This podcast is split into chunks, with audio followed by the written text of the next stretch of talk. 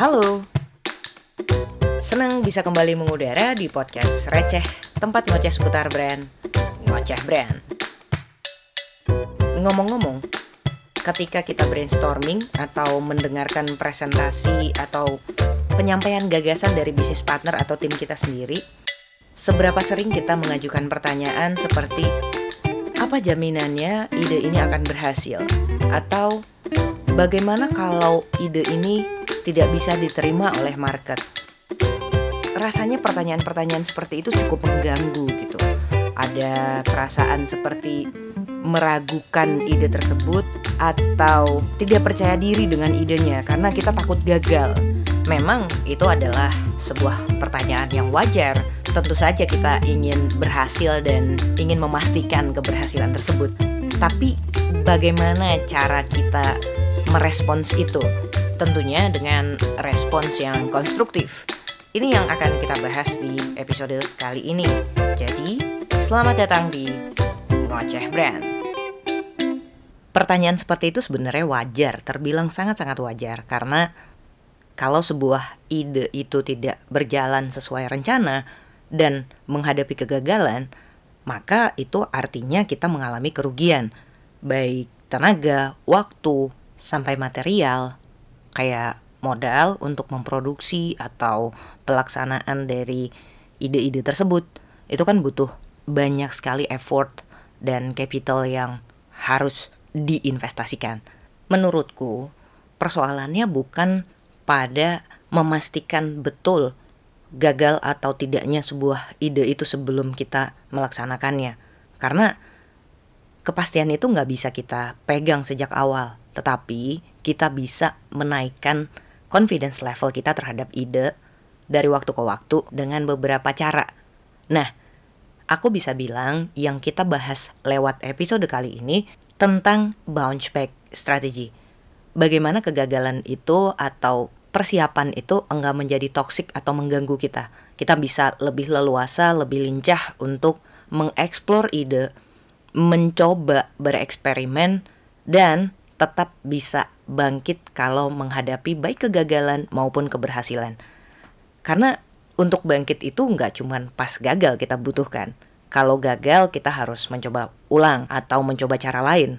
Tapi bagaimana dengan berhasil? Kalau berhasil berarti kita harus naik kelas, naikin level permainan sedikit. Nah, bounce back strategi ini yang akan kita bahas adalah bagaimana kita menyiapkan diri kepada apa pun hasilnya.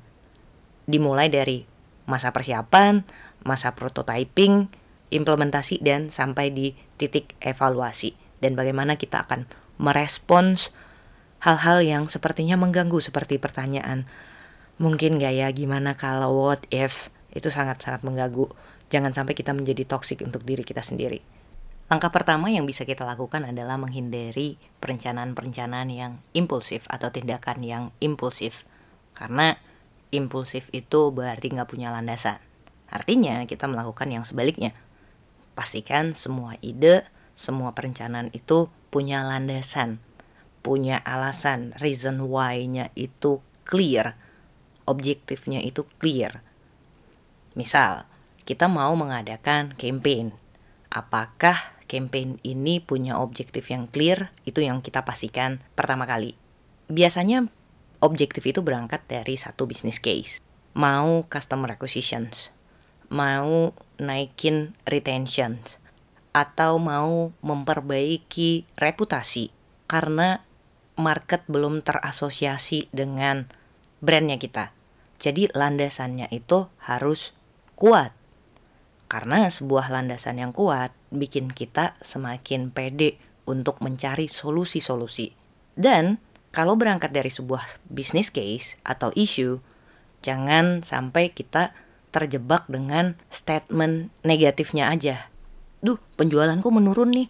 Aduh, ada sentimen negatif nih dari market. Aduh, aduh, aduh. Tetapi, ubahlah case atau isu yang tadi menjadi sebuah pertanyaan. Karena secara psikologi, kalau kita punya pertanyaan, otak kita itu akan automatically berpikir gimana caranya mencari solusi atau jawabannya. Jadi, hal pertama yang harus dilakukan adalah pastikan ide atau apa pun aktivitas yang akan dilakukan seperti misalnya campaign marketing itu dilakukan berdasarkan landasan yang kuat atau reason why-nya itu jelas dan clear. Kalau landasan yang kuat itu seru banget. Kenapa? Akhirnya kita bisa masuk ke tips yang kedua, yaitu punya tolak ukur yang jelas. Kalau berhasil itu apa sih tolak ukurnya? Kayak orang pengen kaya gitu. Tapi kayanya itu gimana? Apakah punya uang 100 juta atau punya tiga rumah mewah atau punya satu jet pribadi? Kalau nggak clear dengan numbers, percentage, nggak punya tolak ukur, itu kita jadi nggak tahu kapan kita berhasil, kapan kita dikatakan gagal.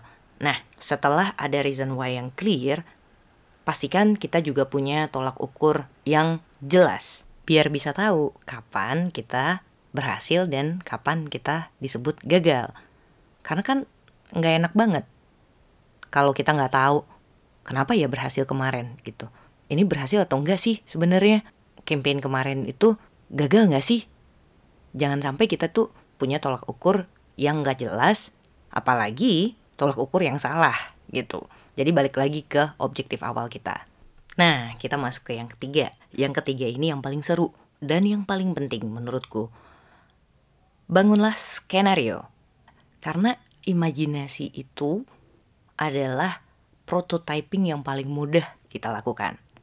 Jadi kalau ada orang yang bilang gitu punya plan A, B, to Z, sebenarnya itu bukan kita punya gundukan satu plan dari hulu sampai hilir yang A, yang B, yang C seperti itu. Bukan kalau menurutku.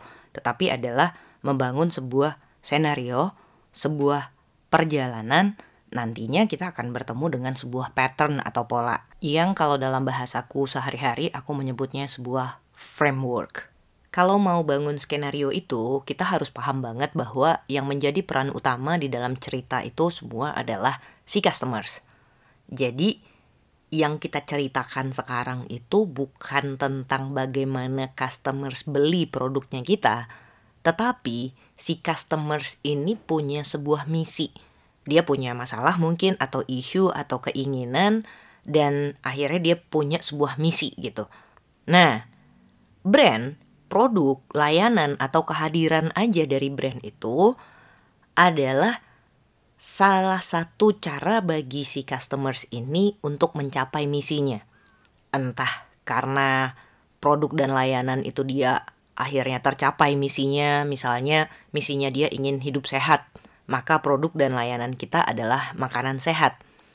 Atau dia pengen gaya, tapi nggak tahu nih gimana caranya biar gaya dan kita sebagai brand lifestyle akan menghadirkan solusi untuk dia sehingga dia bisa menggunakan produk dan jasanya kita dan kemudian dia bisa merasa bahwa misinya dia accomplish. Kalau udah gitu, kita udah bisa menyusun skenario itu dari awal sampai akhir secara rasional atau logis. Masuk akal pokoknya. Jadi ada awalannya, ada klimaksnya dan ada anti klimaksnya. Semuanya itu masuk akal. Kenapa si customers ini memiliki isu atau sampai punya keinginan untuk mencapai sebuah misi tertentu? Itu juga jelas di dalam mindsetnya kita. Lalu juga jelas ciri-ciri misinya tercapai itu seperti apa? Apa yang dia rasakan ketika dia mencapai misinya dia? Lalu jelas juga kok bisa dia bertemu dengan produk atau layanannya kita. Lalu apa yang dia lakukan ketika bertemu dengan produk dan layanan kita tersebut? Tindakan apa yang dia ambil? Sampai akhirnya dia memutuskan untuk menggunakan dan mengkonsum produk dan layanan yang kita tawarkan. Pada titik itu, dia sedang berproses untuk mencapai misinya dia. Dan pada akhirnya, misinya dia tercapai. Intinya membangun skenario itu harus jelas kausalitasnya atau sebab dan akibatnya agar itu menjadi landasan buat kita untuk mengambil tindakan-tindakan tertentu. Karenanya kadang ketika kita membangun skenario itu rasanya kita membangun Q&A di kepalanya kita sendiri, brainstorming di dalam kepalanya kita. Tapi nggak cuman sendirian ya, bisa juga itu dilakukan dengan tim. Jadi mengajukan pertanyaan-pertanyaan lalu menjawabnya dengan tujuan agar sebuah bangunan cerita tersebut bisa menjadi logis dan konkret. Sebenarnya dengan membangun skenario yang sesederhana itu udah cukup. Tapi kalau mau yang lebih sedikit kompleks lagi dan lebih komprehensif tentunya, kita juga bisa membubuhkan berbagai macam tantangan-tantangan di dalamnya. Tentu harus diikuti juga dengan opsi-opsi apa agar tantangan tersebut bisa kita lewati. Misalnya ada case bahwa kita sedang uh, punya key message untuk menawarkan produk baru, launching produk gitu ya. Kita udah nyiapin nih isunya si customers itu apa sebagai pemeran utama, lalu misinya dia apa, lalu ciri-ciri kalau misinya dia udah accomplish itu bagaimana, dan juga bagaimana kita berperan untuk membantu si customers ini untuk mencapai si misinya. Kita udah menyusun itu seperti yang aku jelaskan sebelumnya. Tapi bisa aja di tengah perjalanan kita menghadapi challenge. Kita ciptakan challenge itu di dalam skenario kita. Gimana kalau customernya itu nggak kenal sama kita? sulit untuk mengenal kita, maka apa opsi yang harus kita lakukan? Oh, bagaimana kalau semisalnya dia udah terekspos dengan produk baru kita yang kita tawarkan, tapi kayaknya dia masih resisten, masih kurang yakin, maka apa yang harus kita lakukan? Itu adalah contoh tantangan yang membuat rencana tidak berjalan seperti yang kita inginkan. Tapi bisa juga kita membuat tantangan justru yang positif. Misalnya, target customers itu lebih cepat kenal kita daripada yang kita sudah rencanakan. Atau target customers itu lebih tertarik dengan produk kita yang lain dibanding hero produk yang kita lagi tawarkan. Apa yang harus kita lakukan? Nah, dengan membangun tantangan-tantangan ini, kita juga sudah siap dengan berbagai opsi. Inilah yang kita sebut dengan plan B, C, to Z yang bisa kita bangun di dalam sebuah senario. Kenapa ini penting? Karena inilah yang menjadi modal kuat kita untuk bounce back strategi. Semisalnya berhasil, kita tahu apa yang harus kita lakukan, dan ketika gagal, kita juga sudah siap dengan opsi-opsi yang lainnya. Tetapi opsi-opsi yang kita siapkan juga punya landasan yang kuat dan juga konstruktif untuk perjalanan ke depannya mau lebih sempurna lagi, kita juga bisa mendokumentasikan atau menuliskan perencanaan-perencanaan dalam bentuk skenario ini secara tertulis. Jadi kita sudah bisa punya satu pattern, satu pola, satu perencanaan yang tertulis karena memori kita memang terbatas gitu. Jadi kita bisa tahu apa nextnya kita bisa punya reminder melalui catatan-catatan tersebut. Nah, Cara menuliskannya bisa menggunakan pendekatan story atau journey mapping. Tempatkanlah customer sebagai pemeran utama yang punya misi. Nah, kalau kita ingat lagi bahwa perencanaan biar confidence level kita kuat atau tinggi, kita harus punya satu tadi landasan yang kuat untuk setiap ide, dua tolak ukur yang jelas, yang ketiga framework dalam bentuk skenario. Nah, sekarang kita masuk ke yang keempatnya, Terjemahkan semua perencanaan tersebut secara taktikal, yaitu dalam sebuah action plan yang jelas. Action plan itu selalu dimulai dengan apa yang harus dipersiapkan, bagaimana proses persiapannya, lalu apa saja yang harus dilakukan ketika di masa implementasi sampai ke masa evaluasi dan reportingnya. Inilah yang perlu kita lakukan untuk merespons agar kita nggak lagi punya keraguan-keraguan atau pertanyaan-pertanyaan yang nggak konstruktif yang mengganggu gitu.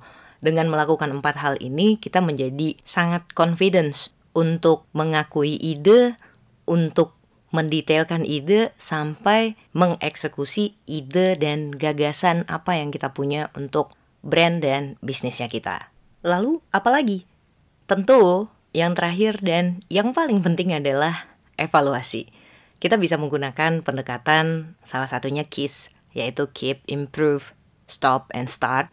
Karena kita udah punya landasan, karena kita udah punya tolak ukur, karena kita sudah punya senario dan alur dan flow dan kita juga punya tactical rencana-rencana yang sistematis setiap milestone-nya sehingga kita bisa mengevaluasinya dengan sangat-sangat komprehensif juga gitu. Karena ada keempat hal tadi, kita bisa tahu kalau kita berhasil ataupun kalau kita gagal, kita bisa tahu apa yang harus dipertahankan, mana yang sudah bagus, mana yang sudah baik. Lalu yang kedua, kita juga jadi tahu mana yang kurang baik tapi layak untuk diimprove, untuk diperbaiki. Kita juga tahu mana hal-hal yang seharusnya tidak kita lakukan lagi. Kita harus berhenti, yaitu untuk di stop. Dan kita juga bisa mengenerate the new idea atau aktivitas lainnya yang akan kita mulai atau start berikutnya. Karena pembangunan brand itu adalah lifetime process, setiap kali punya ide, setiap kali keidean untuk melakukan hal yang baru itu tidak melulu mulai dari nol atau start dari nol, tetapi kita melakukan hal-hal seperti marketing campaign, seperti aktivitas branding, dan berbagai macam aktivitas yang bisa kita lakukan dalam membangun brand kita itu adalah sebuah proses yang kontinu. Artinya ide baru adalah ide yang melanjutkan yang sebelumnya. Dengan begini kita jadi tahu apa yang harus kita lakukan. Kita jadi tahu kalau yang berhasil itu yang mana atau progres keberhasilan kita itu seberapa. Semuanya serba terukur dan bisa kita rinci secara clear. Dan juga dengan adanya evaluasi itu juga bisa menjadi dasar kuat kita untuk melanjutkan meneruskan pembangunan brand kita sampai lebih kuat dan semakin kuat. Nah, bagaimana kalau ternyata campaign itu seperti yang kita khawatirkan gagal misalnya. Nah, dengan adanya pemetaan seperti tadi, kita bisa mempersiapkan bounce back strategy. Kita bisa meresponsnya. Kita menjadi tidak fragile dengan kegagalan, membuat kita merasa tidak bisa melanjutkan bisnis, brand, bahkan hidup. Dan begitu juga ketika berhasil, ketika sebuah aktivitas seperti campaign tadi berhasil ternyata, kita jadi tahu apakah kita akan mengulang keberhasilan tersebut atau justru kita sedang mempersiapkan strategi yang levelnya lebih tinggi alias scale up strategi. Nah, inilah yang kita gadang-gadang sebagai how to respond to the situations. Kayak kita meragukan kayak kita enggak yakin kayak kita aduh gimana ya kalau banyak what if-nya lah gitu. Jadi biar nggak menjadi toxic untuk diri kita sendiri nggak menjadi toxic untuk tim karena itu butuh banget empat hal ini dilakukan agar confidence kita menjadi lebih kuat dan lebih jos. Jadi mungkin sampai di sini aja ngoceh brand kali ini. Kita akan ketemu lagi di ocehan-ocehan berikutnya. Jangan lupa follow aku di @misaulaulia Instagram maupun Twitter. Kita bisa mengobrol di sana dan aku akan senang sekali jika teman-teman bisa merespons uh, apa yang aku sampaikan di sini, apa yang aku ocehin di sini. Entah itu suka, nggak suka, kritik, saran, silahkan banget. Dan kita ketemu lagi di Ngoceh Brand selanjutnya. Dadah!